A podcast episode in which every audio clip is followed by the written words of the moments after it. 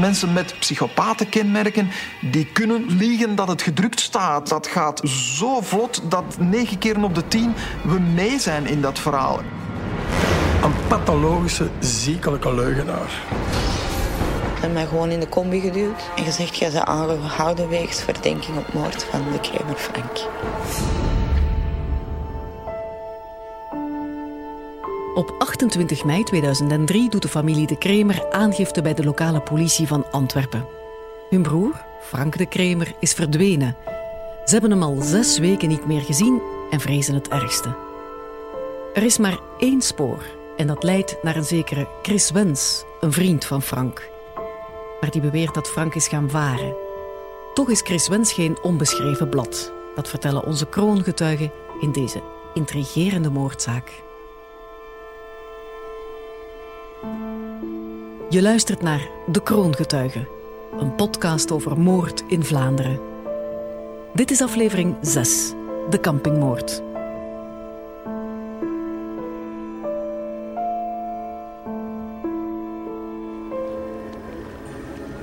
Ik krijg plots een telefoon van een man. Hij vertelt dat zijn broer Frank de Kremer verdwenen is. Zes weken voordien, dat hij niks laat horen, dat dat onnatuurlijk is, dat hij dat nooit zou doen zonder iets of iemand te verwittigen.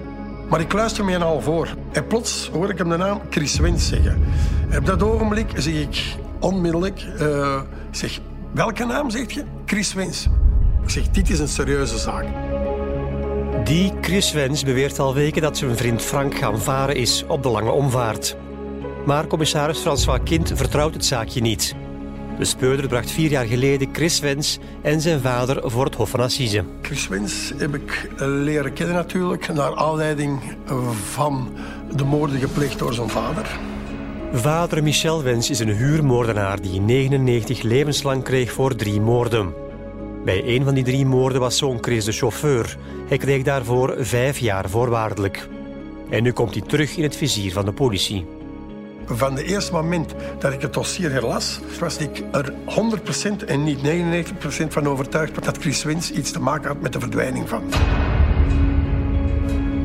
Commissaris Kind trekt de zaak naar zich toe en laat het appartement van Frank de Kremer onderzoeken. Op dat ogenblik is de man al zeven weken vermist.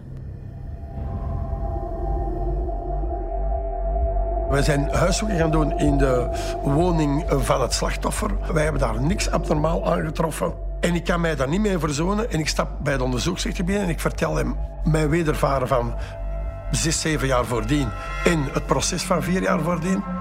Gezien die voorgeschiedenis krijgt commissaris Kind de toestemming om Chris Wens te ondervragen op 5 juni 2003. Wij reconstrueren het letterlijke verhoor aan de hand van het gerechtelijk dossier. Dus volgens u is Frank de Kremer gaan varen? Ja. Op 4 april is hij vertrokken en hij sprak over een boot, de Queen Majestic, waar hij mij zou gaan varen. En dan heeft hij mij zijn aansluitels gegeven. Waarom? Omdat hij op 15 april had afgesproken met een opkoper voor zijn inboedel en ik zou die een mens binnenlaten. Dat is het? Ja, dat is het, ja. Sindsdien heb ik de Frankie niet meer gezien. Ik voelde uiteraard een nattigheid. En ik voelde ook dat ik een materieel meer moest hebben dan wat ik nu in handen had. Nu had ik enkel maar de verdachtmakingen met als enige verwijs naar Chris Wins zijn verleden. Nu, geen enkele rechter in België gaat iemand veroordelen omdat hij ooit nog eens iets heeft gepleegd. Wie de verdwenen Frank de Kremer door en door kent, is Lilian Vermeulen. In 1990 begonnen ze een relatie. En twee jaar later kregen ze een dochter, Sarah. We zijn de eerste drie jaar samen geweest, totdat Sarah een jaar of tweeënhalf was ongeveer. Dan zijn we uiteen geweest en dan zijn we omwille van het kind en financiële terug bijeen gaan hokken. En na zeven jaar heb ik toch besloten voor er een definitief punt achter te zetten. Frank de Kremer was niet vaak thuis en zag zijn dochter niet veel. Maar toch probeerde hij een zo goed mogelijke vader te zijn. Als jij iets nodig had, dan stond hij klaar. Hij gaf dingen als hij het kon. Allee, ik zaagde altijd achter een eigen kamer, een eigen bed. En ik kreeg dat. Lilian Vermeulen en haar dochter Sarah hebben Frank de Kremer nu al negen weken niet meer gezien of gehoord. Zij geloven wel dat hij is gaan varen, omdat hij vroeger als schipper aan het werk was.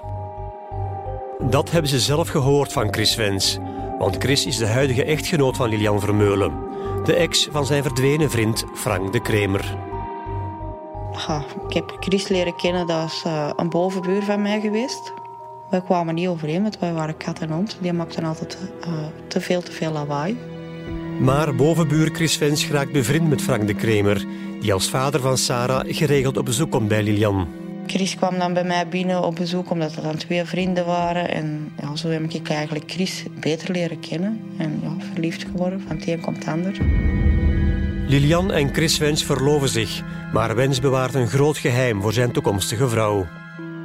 Hij is op dat moment beschuldigd van medeplichtigheid aan een van de moorden in de zaak van zijn vader en wacht op de start van het assiseproces. Wij waren getrouwd in 1999. Een maand voordat wij trouwden werd hij opgepakt omwille van dat hij medeplichtig was aan een moord. Lilian valt uit de lucht als ze hoort dat Chris Vens plots voor het Hof van Assise moet verschijnen. Haar aanstaande man blijkt medeplichtig aan een moord die gepleegd is door haar toekomstige schoonvader. Die schoonvader, Michel Wens, staat terecht voor twee huurmoorden en de moord op zijn schoonvader. Chris was een chauffeur bij een van die moorden. Hij praat zijn vader aan de galg. Veroordeeld. Wens Michel Voornoen over de vermengde feiten tot levenslange opsluiting. Onder meer omdat Chris Wens meewerkte met de speurders, komt hij er vanaf met een lichte straf.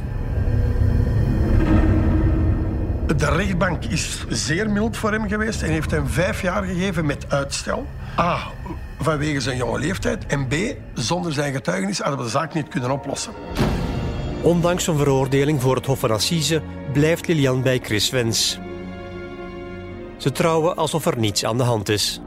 De feiten zijn er, dus hij is beschuldigd. Hij heeft vijf jaar voorwaardelijk gekregen, dus hij moest vijf jaar braaf zijn. En hij is altijd al braaf geweest. Allee, ja een lieve man eigenlijk. Dus je kon in mijn ogen niks verkeerd doen. Tot hij vier jaar later, nog tijdens zijn voorwaardelijke straf, weer in de kijker loopt in de zaak van de verdwijning van Frank de Kremer. De politie ontdekt dat Wens een volmacht heeft op alle rekeningen van de Kremer. En hij hangt vaak rond in de buurt van het appartement van Frank. Het een gekoppeld aan het ander maakt dat de zaak toch meer dan uh, een verdacht kantje uit. Daarom laat commissaris Kind het appartement van Frank de Kremer opnieuw onderzoeken. Op zeker ogenblik heb ik dan gevraagd aan de mensen die de lijkenhonden begeleiden om daar ook even te komen kijken. Maar zij vonden dat onmogelijk. En waarom? Frank de Kremer had op een oppervlakte, een kleine studio, zeven katten lopen gehad. En die hadden uitwerpselen en allerhande achtergelaten. En voor lijkenhonden is het al heel moeilijk in de nabijheid van andere dieren te opereren, bij wijze van spreken. Ik heb dat toch doorgeduwd. Ik heb blijven zeggen, kijk, baat het niet, dan schaadt het niet.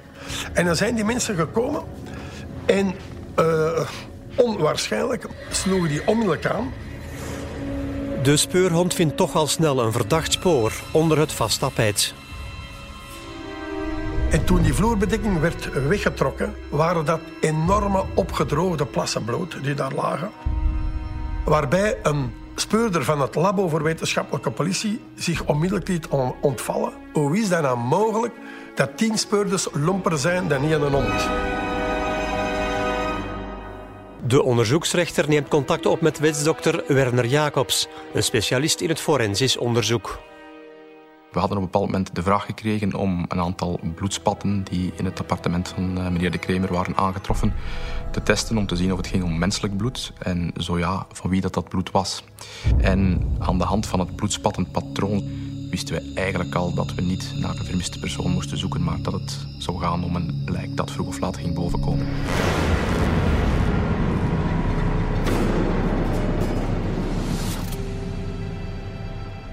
En natuurlijk, het vinden van bloed en sporen was voldoende om de rechter te overtuigen om Chris Wens aan te houden.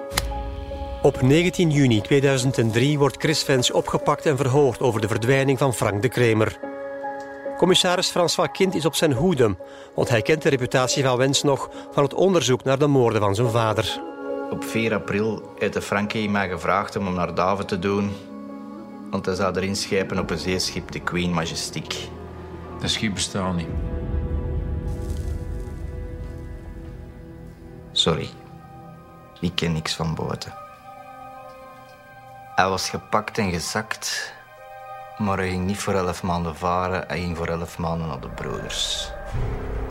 Meer te weten kwam ik totaal niet, maar ik voelde, net als de eerste keer wanneer ik hem vijf, zes, zeven jaar voordien had verhoord, dat hij aan het liegen was. Een paar dagen later heb ik zijn huisbas ingezien en die wilde dat ik het hele appartement leeg haalde. Die. Huisbas in?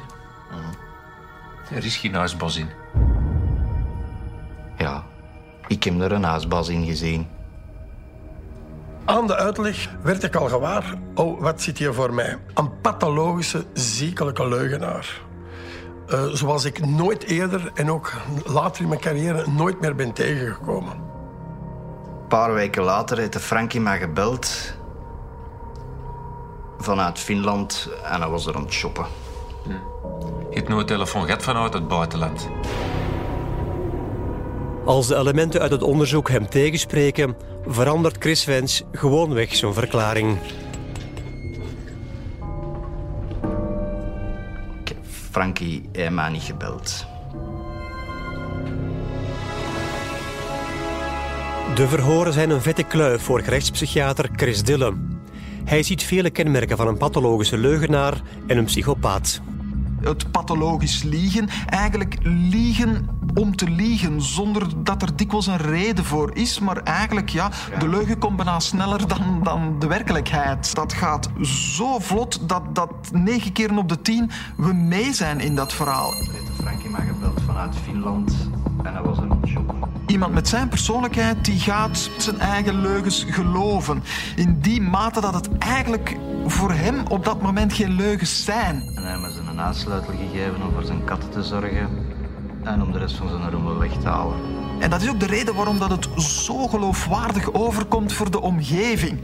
Als je weet dat je aan het liegen bent, dan gaat je kleine signaaltjes uitzenden die soms door andere mensen waargenomen worden. Als je natuurlijk je eigen leugens gelooft, dan zijn die signaaltjes niet meer. En dan gaat de omgeving het ook perfect opnemen als zijnde de waarheid. De speurders gaan er toch van uit dat Chris Wens zijn vriend Frank de Kremer om het leven heeft gebracht. Maar er zijn voorlopig geen materiële bewijzen. En er is nog geen lichaam gevonden. Het feit dat er geen lijk was en dat er in heel die woning absoluut geen lijk was te vinden, deed mij vermoeden dat het lijk ergens anders lag. En ik kon me moeilijk voorstellen dat Chris Wens op zijn eentje dat lijk had vervoerd. Dus ben ik naar de rechter gegaan. Heb hem verteld dat via getuigen ik had vernomen dat de vrouw van Chris Winzer ook twee, driemaal was opgemerkt aan die woning na de verdwijning. Waarbij ik zei: Kijk, het zou me niet verwonderen dat zij heeft moeten helpen om het lijk te laten verdwijnen. In dat geval is Lilian Vermeulen, de vrouw van Wens, medeplichtig aan de moord op Frank de Kremer. Er werd hier gebeld aan de deur. Een paar mannen in kostuum. En die vroegen, zei jij die persoon? Ik zeg, ja, dat ben ik. Um, die hadden mij in de boeikjes geslagen. Ze hebben mij gewoon in de combi geduwd. En gezegd, jij bent aangehouden wegens verdenking op moord van de Kremer Frank.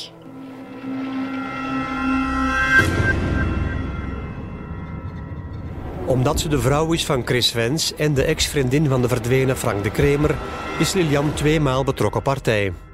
Toch is ze zelf totaal verrast bij haar arrestatie. Ze moet haar drie kinderen achterlaten in handen van de politie. Wat er met mijn kleintjes is gebeurd, dat weet ik niet. Wat, waar dan mijn dochter, mijn oudste dochter was, weet ik ook niet. Dan dacht ik van, oei, wat nu? Wanneer heb je Frank de Kremer voor het laatst gezien? Dat moet in januari geweest zijn. Die was toen zo zat als ik weet niet wat en die wou per se ons Sarah meenemen. Sarah, dat is de dochter die jij samen met Frank de Kremer hebt. Ja. Voor Sarah, dan 11 jaar oud, beginnen twee traumatische weken. Haar vader Frank is vermist en haar moeder en stiefvader zijn beide gearresteerd. Die een dag herinner ik me eigenlijk nog echt heel goed. Ik kwam thuis, niemand te zien. Dus, ehm, er stond ene meneer aan de deur. En die zei dat ik naar een auto moest gaan en daar moest blijven wachten. Dus ja, Dus ik heb toen laten ik zat daar maar op een stoel te wachten. Dat is de rest van geweest. hè. Totdat ik mijn mama zou zien, maar ik kreeg mijn mama niet te zien. Wist je dat hij zou gaan varen? Ik heb dat gehoord toen hij met Chris aan het bellen was. Uiteindelijk kwam er een madame binnen. En die begon vragen te stellen aan mij. Eh, ja, van, waar is uw papa? En ja, ik heb gewoon het verhaal verteld dat Chris tegen mij zei... dat mijn vader moest gaan werken met een boot. En, ja, Queen Majestic. Dus zo heb ik een paar dagen, echt een paar uur aan een stuk... altijd hetzelfde verhaal moeten vertellen. Wist je dan dat Frank de Kramer niet meer terug zou komen? Ja, Chris heeft mij dat verteld. En jij geloofde dat? Ja, Frank had zelf toch ook gezegd dat hij zou gaan varen met de Queen Majestic. Dat schip bestaat die helemaal niet. Haar verhaal is ongeloofwaardig en Ilian blijft aangehouden. Haar dochter Sarah en de tweeling van twee jaar die ze met Chris Vens heeft, worden bij familie ondergebracht. Ik heb dan tien dagen in de gevangenis gezeten. ehm, in quarantaine. Voor de eerste vijf dagen, geloof ik. Ja. Chris Wens blijft de hoofdverdachte. Op 23 juni 2003 wordt hij voor de vijfde dag op rij urenlang verhoord. Wanneer heb je Frank de Kramer voor het laatst gezien? Ah, de vierde rond het middaguur. Dat kan niet. Je waart met je vrouw naar haar werk. Ik was juist terug. Wens geeft voortdurend tegenstrijdige verklaringen. Dan, dan moet Sarah haar vader gezien hebben. Nee, ze heeft hem niet gezien. Maar je zegt zelf dat ze om 12 uur thuis kwam. Ja, dat zal de Franke iets vroeger geweest zijn, hè. Iets vroeger. Zullen we tijdsgebruik eens nagaan? Hoe meer hij liegt, hoe meer hij zich tegenspreekt, hoe nauwer het net zich rond hem spant natuurlijk. Hier. Op 4 april heeft uw vrouw om 11 uur 47 geprikt op de prikklok. Dus direct nadat jij haar hebt afgezet. Commissaris Kind kent zijn tegenstander. Hij weet dat de leugens zich niet kunnen blijven opstapelen. Bovendien heeft uw vrouw Lilian verklaard dat Frank op 4 april niet bij u thuis is geweest. Elke dag kwam er wel iets uit waarbij je kon zeggen, kijk, hier, hier klopt het weer niet. Zwaar. Ja, dat is waar. Wat is het nu? Frank is er inderdaad niet geweest. Het verhoor wordt een echt kat-en-muisspel. Chris Wens moet al zijn trucken bovenhalen om nog enigszins geloofwaardig te blijven. Bij Wens zien we dat er een manipulatie, een bespelen, een beïnvloeden was van heel zijn omgeving. Het maakt niet uit wie dat daar eh, eigenlijk eh, in die omgeving aanwezig is. Iedereen wordt op eenzelfde psychopathe manier benaderd en bewerkt eigenlijk. Wens is een geboren manipulator en niet alleen tegenover de politie. Ook in zijn huwelijksleven wint hij iedereen rond zijn vinger. Als ik thuis kwam van het werk, dat was huishouden gedaan. Mijn kinderen waren verzorgd. Hij hielp mijn oudste met huiswerk. Chris, toen we die beter leerden kennen, dat was een aangename man. Hij hoorde bij mij en bij mijn mama. Gerechtspsychiater Chris Dille is niet verbaasd dat Lilian Vermeulen en haar dochter Sarah zo'n positief beeld hadden van Chris Wens. Een psychopaat moet men zien als een wolf in schaapskleren. En zolang dat hij zijn schaapshuid over zich heeft, beweegt hij zich perfect in de kudde schapen zonder dat één schaap gaat opgeschrikt worden en het gaat merken. Het is pas op het ogenblik dat de wolf wil de schaapsvacht afwerpen en dat doet, dan pas gaat men zien van wat er eigenlijk onder die, die schaapsvacht zit. Lilian ziet de ware aard van haar man niet en aanvaardt ook dat hij al die tijd gewoon werkloos thuis rondhangt. Dat is een beetje eigen aan veel eh, mensen met die psychopaten kenmerken. Hè. Dat is dat zij, wat wij noemen, gaan parasiteren. Ze gaan leven op de kap van iemand anders. Chris en Lilian wonen in het huis van Frank de Kramer en betalen zijn lening af bij wijze van huur. Frankie de Kremer was een man die, die uh, zeer veel verantwoordelijkheden had. Ook naar zijn ex-vrouw en zijn ex-kind toe. Uh, alhoewel hij ervan gescheiden leefde, wilde hij toch nog altijd het beste voor hen. Ondanks de ogenschijnlijk goede band tussen Chris Vens en Lilian en de verdwenen Frank de Kremer, blijven de twee voor de speurders de hoofdverdachten. Maar de verhoren leveren weinig op. Lilian blijft bij haar verhaal en Chris Wens blijft tegenstrijdige verklaringen afleggen. Na dagen verhoor eigenlijk konden de speurders eigenlijk nog geen punt, nog geen eind krijgen van waar is Frank? Uh, leeft hij nog, leeft hij niet? En dan kwamen wij tot de slotsom. Als we die man willen laten bekennen, dan moeten we iemand bij hem brengen die hem na aan het hart staat. Ja, brengt ze maar binnen. Dus hebben ze niet anders gevonden van mij te confronteren met Chris. Lilian is akkoord om mee te werken, want na zeven dagen cel wil ze niets liever dan terug naar haar kinderen gaan. Ze wil dan ook dat Chris de waarheid spreekt. En wij hebben haar gevraagd, kijk, we gaan jullie samenbrengen en wil jij tegen hem zeggen, kijk Chris, als het waar is dat jij ook betrokken bent en zo verder en zo verder, ik laat u niet vallen, maar ik wil de waarheid horen. Lilian wil u iets vertellen. Waar zit je godverdomme mee bezig? Je zit hier constant te liegen. Dat is niet waar. En de kinderen, heb je daar alles aan gedacht? Ik doe niet anders. Ze heeft gelijk, Chris. Vertelt gewoon de waarheid. Voor uw kinderen. Wat is er tussen u en de Frank gebeurd?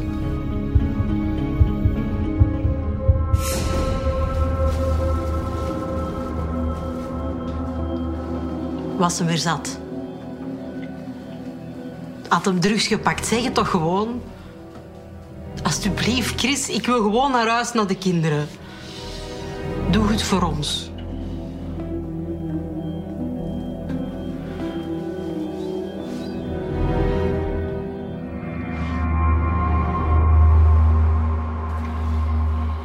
Ik zweer u dat ik niet kwaad ga zijn.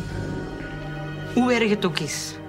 Als je nu gewoon alles eerlijk vertelt en ik mag naar huis, dan is het voor mij oké. Maar als je blijft liegen en later komt uit dat je die moord gedaan hebt... Ik laat u vallen gelijk een baksteen, hè, Chris?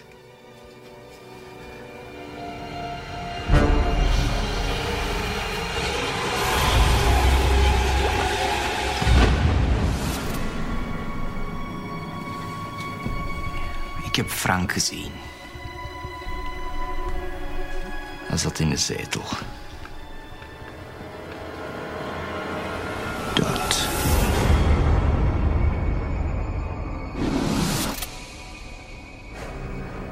Dan heeft Chris gezegd van, hij is dood.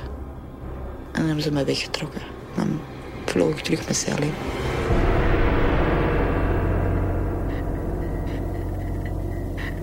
Wij tevreden natuurlijk. En wij laten ons dan als de, de lichtgelovigen inpakken omdat voor ons op dat ogenblik het absoluut belangrijke gegeven is dat lichaam. Waar ligt dat? De speurders gaan mee in het verhaal van Wens en krijgen zo met mondjesmaat eindelijk feiten te horen die ze kunnen controleren. Als die niet kloppen, zal Wens meer en meer onder druk komen te staan. Het is 25 juni 2003. Het is nu 17.30 uur. Mevrouw Vermeulen heeft het lokaal weer verlaten. Chris, vertel me nou eens eerlijk hoe dat gegaan is. De vierde vond ik de sleutels van de Frankie bij mij thuis in de brievenbus. Waarom heeft hij die erin gestoken? Dat weet ik niet. Kom aan. Vertel gewoon de waarheid. Alle beweringen worden grondig genoteerd, want er kunnen op die manier toch nog sporen van de waarheid opduiken. Sarah is met een tweeling thuis gebleven en ik ben op het appartement van de Frank gereden. En toen ik eraan kwam, brandde er hier. Om vier uur in de namiddag. Zijn overgordijnen waren toe. Dus ik heb het licht aangedaan en die poezen zijn naar mij gekomen. Ik heb in de keuken katteneten gepakt, in een bakje gedaan en... Uh... Toen zag ik Frankie er zitten in een zetel. Frankie, ik Ik heb Frankie geroepen, maar dat uh, reageerde niet. Dus ik, ik ben er naartoe gegaan. Zijn arm vastgepakt. Frankie. Nog eens Frankie geroepen, maar uh, hij voelde koud aan. Ik ben naartoe zo van verschoten dat ik ben direct naar huis gereden.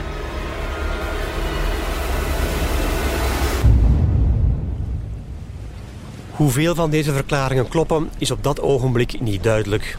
Maar aangezien Chris Wens vier jaar eerder al tot vijf jaar voorwaardelijk werd veroordeeld, is het opduiken van een lijk in zijn buurt voor hem geen goed nieuws. Dus uh, je hebt Frank dood aangetroffen in zijn appartement. Je waart daar zo van verschoten dat je direct bent weggegaan. Waar naartoe? Naar huis. Ik heb eten gemaakt, uh, Lilian van haar werk gaan halen.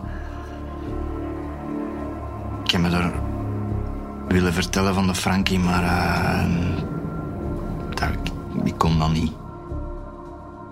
Ik weet, die avond ben ik heel vroeg in slaap gevallen in de zetel. Chris heeft mij toen naar boven gebracht. En s morgens tegen een uur of tien weer ik wakker. En dan? Dan zijn we het s'avonds gewoon gaan slapen. Maar met mijn huisje op de ramen dan zijn wij op uh, doosjes met slaappillen terechtgekomen. Dus ik denk, ofwel heeft Chris die in ons eten gedaan, of in ons drinken, ik weet het niet. Ik ben wakker geworden. Ik ben dan terug naar de Frankie gereden, die dat er nog altijd zat in een zetel met bloed om zijn kop.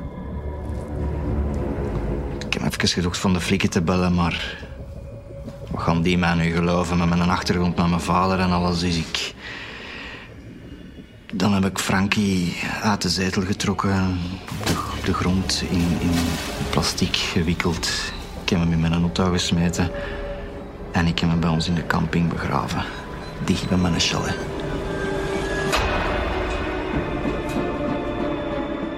In het midden van de nacht, geloof ik, is hij thuisgekomen en die rook naar zeep.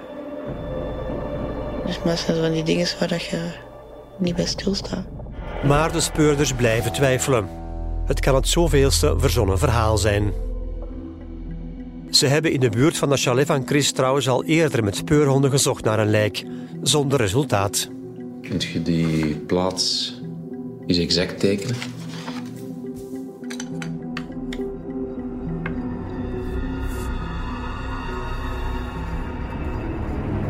De precieze locatie van de begraafplaats zal het eerste materiële element zijn dat de speurders effectief kunnen controleren. Spreekt Chris Wens voor het eerst de waarheid. Wij wisten niet dat hij ook nog een achtertuin had. Door zijn concrete aanwijzingen waar het lichaam verborgen was, zijn we teruggegaan met de honden.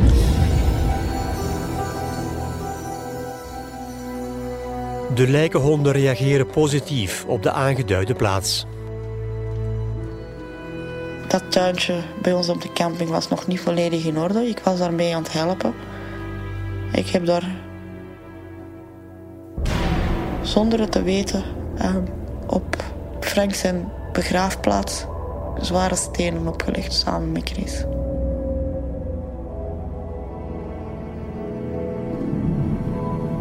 De volgende ochtend gaat het forensisch team onder leiding van dokter Jacobs naar de camping. Aan hen om zoveel mogelijk bewijsmateriaal te verzamelen. Het is een zeer grondige ontgraving, heel minutieuze, waarbij dat er vanuit de zijkanten naar het lichaam wordt toegegraven, waar dat alle zand dat wordt weggegraven ook uh, gezeefd wordt, uh, om eventuele sporen die in het zand zouden zitten te kunnen recupereren. En dan is inderdaad in de vroege namiddag zijn we op een, een pakketje gestoten waarvan iedereen op dat ogenblik eigenlijk wist, ja, dat is, een, dat is het lijk. Nog altijd is het niet zeker of het om Frank de Kremer gaat. Een lijkschouwing moet uitsluitsel geven. Bovendien heeft Chris Wens niet toegegeven dat hij de moord heeft gepleegd.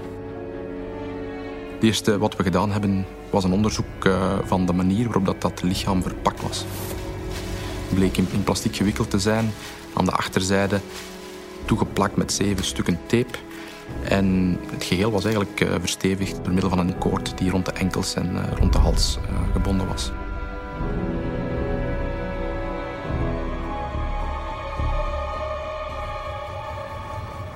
Chris Wens wordt intussen verder verhoord. Zijn verhaal is nog maar eens veranderd. Hij zou Frank die dag niet dood, maar springlevend hebben aangetroffen. Ik heb de Frank die een dag een paar keer gebeld en dan hebben we uiteindelijk afgesproken. Om hoe laat? Dat was zeker na de zesde toen ik daar aankwam. Hij mij binnengelaten en hij is eigenlijk direct beginnen met verwijten naar mijn kop te smaten. En waarover ging dat? En uit de klein bel, ze pakt gewoon niet af. Over zeven, dat is allemaal uw fout. Over het feit dat hem niet meer overeenkomt met Lilian en dat als hem Sarah aan de lijn vraagt dat hij niet wil komen. En ik heb hem gezegd dat hij dat niet moest overzeveren, want dat het allemaal zijn eigen fout was. Ja, overzeveren, dat is allemaal uw eigen fout. Is mijn fout, jongen? En dan heeft hij mij een duw gegeven. Tegen mijn schouder. Ik zei, Frank, als je zo gaat beginnen, dan ben ik weg. Ik zweer het u, als je zo gaat beginnen, ben ik en ik heb mij ook omgedraaid en ik wilde weggaan. Maar in één keer gaf hij mij een duw tegen mijn rug. Waarmee ik tegen de deur ben gevlogen. Ik heb mij omgedraaid. Ik heb hem een duw teruggegeven. En ik zei nog, laat me gerust. Ik ga hem door. Maar dan viel hij mij langs achteraan. En dat vond ik laf. Ik heb er dan een hamer van het schap gepakt dat er lag. Ik ben ermee beginnen achteruit te zwaaien en ik heb de Frank geraakt aan zijn kop. Maar dat hem achteruit is gevallen op de grond. Ik heb dus niet gemikt. Het ging allemaal veel te rap. En Frank was dan buiten bewustzijn? Ah, ik dacht van wel, ja. Ik heb nog geprobeerd van onder te bellen, maar ik, ik kreeg zijn gsm niet ontgrendeld. En waarom heb je die van u niet gebruikt? Ik had die niet bij.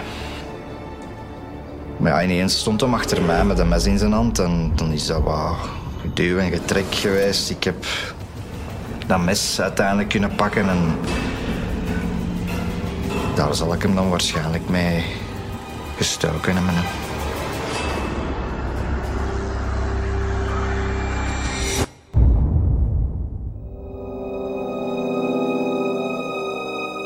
Chris Wens bekent onvrijwillige doodslag. Maar zijn verklaring klopt niet met het rapport van de lijkschouwing. De man vertoonde vijf uh, steekverwondingen die gesitueerd waren ter van de overgang van de borstkast naar de buik. Er waren drie steken die effectief tot in de borstholte of tot in de buikholten waren doorgedrongen en een tweetal oppervlakkige verwondingen. Deze bevindingen spreken tegen dat het gaat om een onvrijwillige doodslag.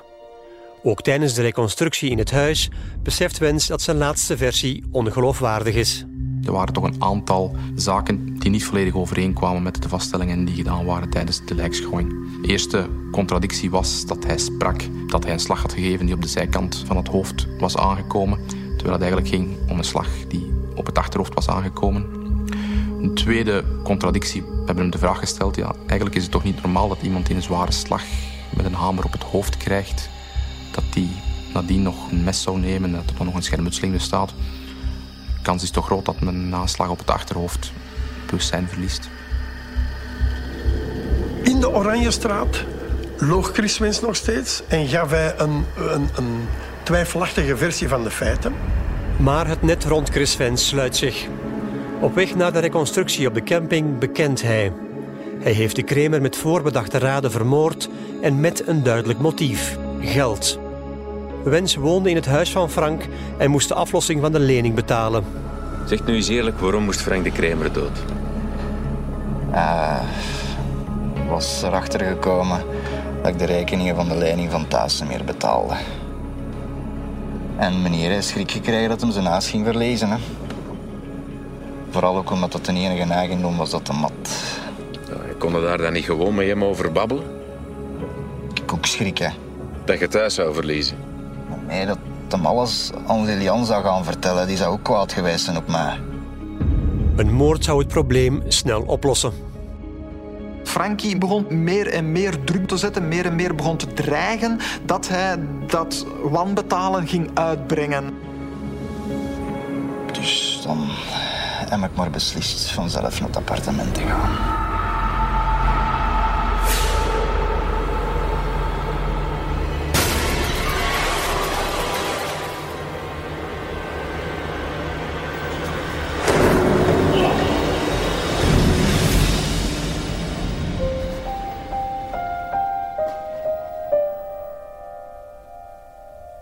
Frank de Kremer werd vermoord voor geld door een man die beweerde zijn kameraad te zijn.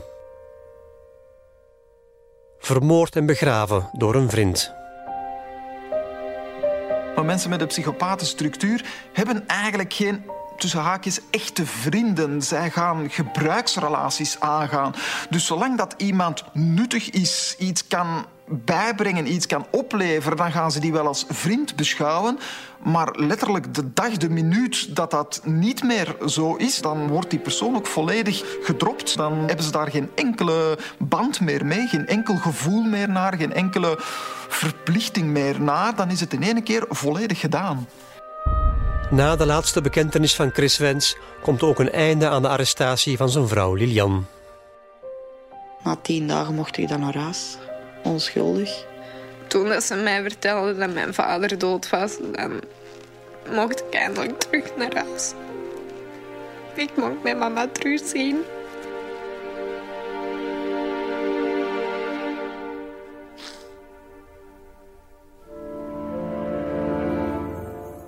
Chris Vens blijft in de gevangenis in afwachting van zijn proces. Een paar maanden later komen er bij de politie anonieme brieven toe. Een man beweert dat hij de dader is van de moord op Frank de Kremer. Maar alles wijst weer naar de pathologische leugenaar Chris Wens. De postzegel die op die briefomslagen staat, wordt door ons voor DNA-onderzoek overgemaakt aan het labo en aan de deskundigen. En dan blijkt dat het een celmaat van hem is die die brieven schrijft. De politie gaat niet meer in op de verdere leugens. In oktober 2005, zes jaar na zijn eerste assisezaak, staat Chris Wens opnieuw voor het Hof van Assise. Deze keer als hoofdverdachte van moord. Dat is toch zeer uitzonderlijk, hè? dat we vader en zoon eigenlijk voor eenzelfde type van uh, misdaad uh, zien opduiken maar dan bovendien zelf ook nog eenzelfde uh type van, van misdaad gaat plegen x aantal jaar later. Dat is zeer uitzonderlijk en, en heb ik uh, toch nog niet meegemaakt in mijn carrière. Tijdens het assiseproces betuigt Chris Wens zijn spijt. Mijn ondervinding heeft geleerd dat vele moordenaars hun spijt betuigen voor assise maar dat die spijt hebben voor zichzelf dat ze in de gevangenis zitten. Bij psychopathie hè, kun je eigenlijk geen spijt hebben. Zij kunnen zich perfect verplaatsen in iemand anders op een puur uh, rationeel niveau, op een puur verstandelijk niveau. Daarom zijn het zo'n perfecte manipulatoren ook. Hè. Maar zij kunnen zich gevoelsmatig niet verplaatsen in iemand anders. Dus in dat opzicht spijt hebben, nee. Op het proces wordt ook ingegaan op de persoonlijkheid van de dader en de mogelijke behandeling hetgeen dat je probeert als behandeling aan te reiken, gaan ze eigenlijk misbruiken bij een volgend misdrijf. Dus behandeling levert niet veel op.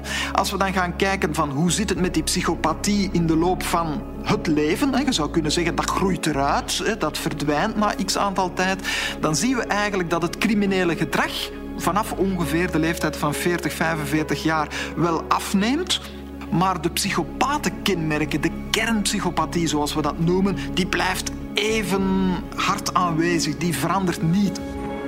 Daarom denken specialisten dat de kans op een herhaling van de feiten bijzonder groot is. De eerste keer uh, heeft, is de rechtbank uiterst mild voor hem geweest met vijf jaar te geven met uitstel en de nodige voorwaarden aangekoppeld.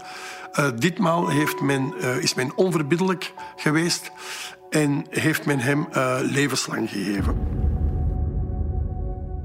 Lilian, de toenmalige vrouw van Chris Wens, wordt ook gestraft. Niet door de rechtbank, maar door de gevolgen van de misdaden van haar ex-man. Deurwaarders van Chris, het getrouwd met een huwelijkscontract, scheiding met goederen. Het enige dat hij bezitte was de kledingstukken aan zijn lijf, voor de rest niks. Toch mocht je voor zijn schuld opdraaien. 200 tot 300.000 euro. Hij heeft er nog ik betaal ze niet meer. Hij woont niet meer bij mij. Dus ik denk dat hem uit de gevangenis komt. Dat hem dat wel kan betalen. Het verhaal van de kroongetuige toont aan dat dit soort drama's meestal meerdere slachtoffers maakt. Frank de Kremer is vermoord. Zijn dochter Sarah heeft geen vader meer. En Lilian, de ex-vrouw van moordenaar Chris Wens, moet voortleven met het besef dat haar leven op leugens was gebouwd. Chris Wens zit nog altijd in de gevangenis. En het zal nog vele jaren duren vooraleer hij een aanvraag kan doen om vervroegd vrijgelaten te worden. Dit was De Campingmoord, de zesde aflevering van de podcast De Kroongetuigen, gebaseerd op de gelijknamige televisiereeks. Niels de Vos nam de montage en mixage voor zijn rekening. Juridische ondersteuning was in handen van Emme van Meensel. En Maite Goossens zorgde voor de redactionele bijsturing. Duiding gebeurde door journalist Jeroen Wils en mezelf, Birgit van Mol. De volgende en voorlopig laatste aflevering gaat over de flikkendoder.